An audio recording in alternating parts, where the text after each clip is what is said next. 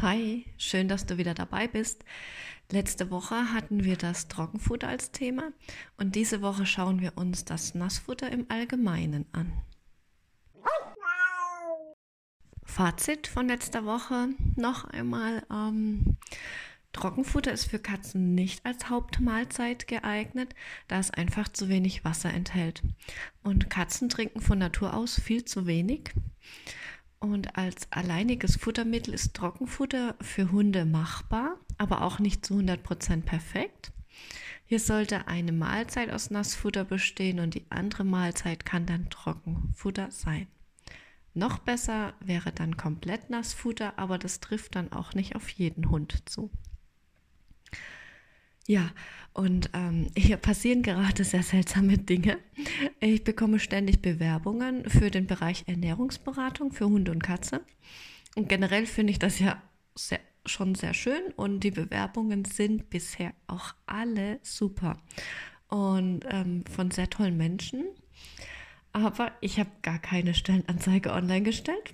Keine Ahnung, woher das kommt, aber falls du gerade zuhörst und auch diese Stellenanzeige gesehen hast, ich kann dir keine Festanstellung anbieten, auch wenn ich das gerne würde. Wir sehen dann mal weiter, wie es in ein paar Jahren aussieht. Bis dahin kann ich gerne beim Thema Reike unterstützen und dort eine Vertriebspartnerschaft anbieten. Und das hört sich auch immer so schlimm an, aber dabei geht es auch hier einfach um die richtige Ernährung von Hund und Katze. Und schon sind wir wieder bei unserem Thema Nassfutter bei Hund und Katze. Nicht mehr nur in den klassischen Dosen, sondern auch portioniert in Aufreißbeuteln oder Schalen bietet der Handel Nassfutter. Oft nennt man es auch Feuchtfutter für Hunde und Katzen an. Die alte Bezeichnung Dosenfutter für das Nass-Alleinfutter trifft demnach dann nicht mehr richtig zu. Die Portionsbeutel sind bequem in der Handhabung, ähm, allerdings meistens auch eher etwas teurer als die klassischen Dosen. Ähm, die äh, Futter werden unterschiedlich geformt als Happen, Pâté, Mousse, Terrine und so weiter. Viele Nassfutter werden ähm, mit Soße oder Gelee ähm, beigefügt, vermischt, gebunden durch Geliermittel. Dies kann aber bei empfindlichen Tieren zu Durchfall führen. Aber das Geliermittel und die Soße und das Gelee ähm, erhöhen die Akzeptanz. Das sieht dann auch für das menschliche Auge appetitlicher aus und wirkt zudem auch konservierend. Die meisten Nassfutter enthalten neben dem hohen Wassergehalt, so circa 70 bis 85 Prozent ist es tatsächlich, ähm, Muskelfleisch und tierische Nebenerzeugnisse als Hauptproteinquelle. Auch hier kann die Proteinqualität sehr unterschiedlich sein. Enthält das Nassfutter zu viel schwer verdauliches Bindegewebe, wie zum Beispiel ähm, ein hoher Anteil von Luftröhre, Schlund, Pansen, Lunge, Haut, Sehnen oder Horn. Ähm, dann haben dafür anfällige Hunde oft sehr weichen Kot, müssen viel pupsen und haben auch Durchfälle. Hundenassfutter enthält im Vergleich zu Katzenfutter einen höheren Anteil an Stärkelieferanten wie Reis oder Nudeln. Dosenfutter muss unter Dampfdruck sterilisiert und luftdicht verpackt werden. Antioxidantien und Konservierungsmittel müssen deshalb nicht zugesetzt werden. Das ist das Tolle an dem Dosenfutter. Das Erhitzen zerstört aber auch ähm, die wasserlöslichen B-Vitamine und dies muss dann durch Supplementierung ausgeglichen werden. Einige Hersteller sagen, dass ihre Produkte durch besondere Verfahren, zum Beispiel schonendes Garen mit möglichst niedriger Temperatur, sehr wenige Nährstoffe verlieren und einige verzichten sogar ganz auf eine Supplementierung mit Vitaminen und Mineralien. Ja, also ob das jetzt richtig ist oder nicht, kommt dann ganz auf die Zusammensetzung drauf an. Wie viel davor drin war und wie viel danach noch drin ist. Ähm, bei Nassfutter gilt zu beachten, der Feuchtegehalt im Verhältnis zur Trockensubstanz und äh, bei einem Gehalt von 80% Rohwasser sind in 100 Gramm Futter nur 20% der eigentlichen Nährstoffe vorhanden. Ähm, hier solltest du unbedingt auch den Preis des Futters beachten, der meist pro Kilo frische Substanz bzw. ursprüngliche Substanz angegeben wird. Daher müssen Hunde und Katzen auch mehr Nassfutter zu sich nehmen als Trockenfutter, um einfach satt zu werden. Einige Hersteller tun ähm, auch zu viel des Guten. Ihre Produkte weisen einen überhöhten Nährstoffgehalt, also ein sehr hoher Proteinanteil, zu viele Vitamine und Mineralien auf. Dies kann dann zur Überversorgung und damit zu Krankheiten führen. Ähm, Verpackung und Inhalt sollten auf Anzeichen möglichen Verderbs kontrolliert werden, zum Beispiel Korrosionsflecken oder Beulen bei Dosen oder Schalen oder ein entsprechend verdächtiger Geruch nach dem Öffnen. Neben dem Nassfutter gibt es auch das Halbnassfutter. Der Wassergehalt beträgt so circa 15 bis 35 Prozent, also erheblich weniger als bei dem reinen Nassfutter. Es gibt einige Alleinfutterprodukte für Hunde als leckere Bites oder saftige Kroketten geformt. Für Katzen eher als Ergänzungs- bzw. Beifutter wie Würstchen und Snacks. Die Konsistenz ist gummiartig und im Handel sind die Bezeichnungen soft oder semi-moist gebräuchlich. Ähm, zu beachten ist, Konservierungsmittel müssen wegen des hohen Wassergehalts, ansonsten entsteht Schimmel, zugesetzt werden. Da wird benutzt zum Beispiel Zucker, Sorbate oder Säuren.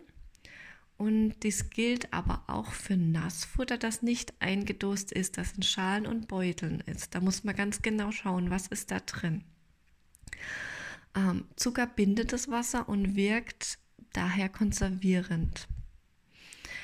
Ähm, er wird in verschiedenen Erscheinungsformen wie Fructose, Maltose oder Glukosesirup eingesetzt und ähm, bis zu 10% bei Beifutter.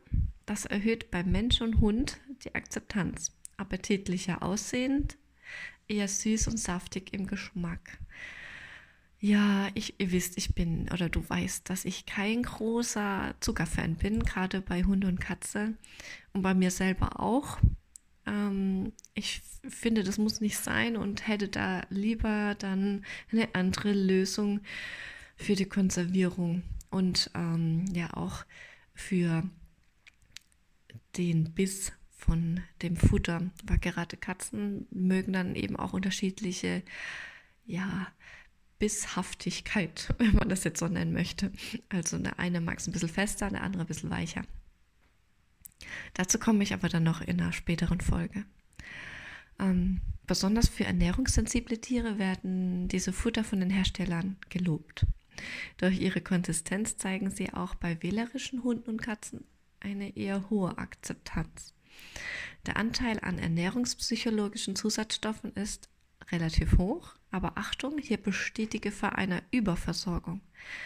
Als auch so ein Halbnassfutter ist hier nicht ganz so das Wahre. Also wenn dann eher Nassfutter würde ich jetzt bevorzugen. Aber darf ja jeder selber machen, wie er es für richtig empfindet oder ja, manchmal hat man gar keine andere Chance, gerade bei Katzen, wenn die einfach nur das Essen mögen.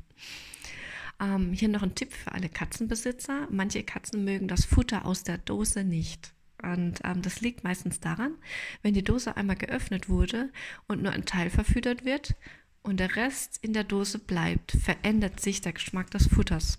Und Katzen können dies schmecken und möchten das dann meistens nicht mehr essen.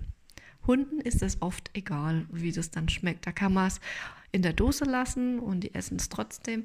Bei der Katze gebe ich meinen Kunden immer den Tipp, einfach umfüllen in einfach eine Glasschale, äh, Schüssel, Dose und da drauf dann Deckel zumachen, einfach, dass da nichts anderes dran kommt. Und ja, wie immer, wenn aus dem Kühlschrank gefüttert wird, muss es erst eine Weile stehen, damit es mindestens zimmerwarm ist.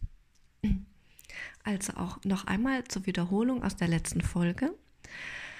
Ein gutes Fertig-Alleinfutter für Hunde hat folgende Eigenschaften. Es muss als Alleinfutter deklariert sein. Beim Preisvergleich immer die Fütterungsmenge beachten. Schwer verdauliches Futter kommt oft teurer, denn davon braucht dein Hund einfach mehr zu fressen. Spezialfutter für bestimmte Rassen ist meistens nicht erforderlich.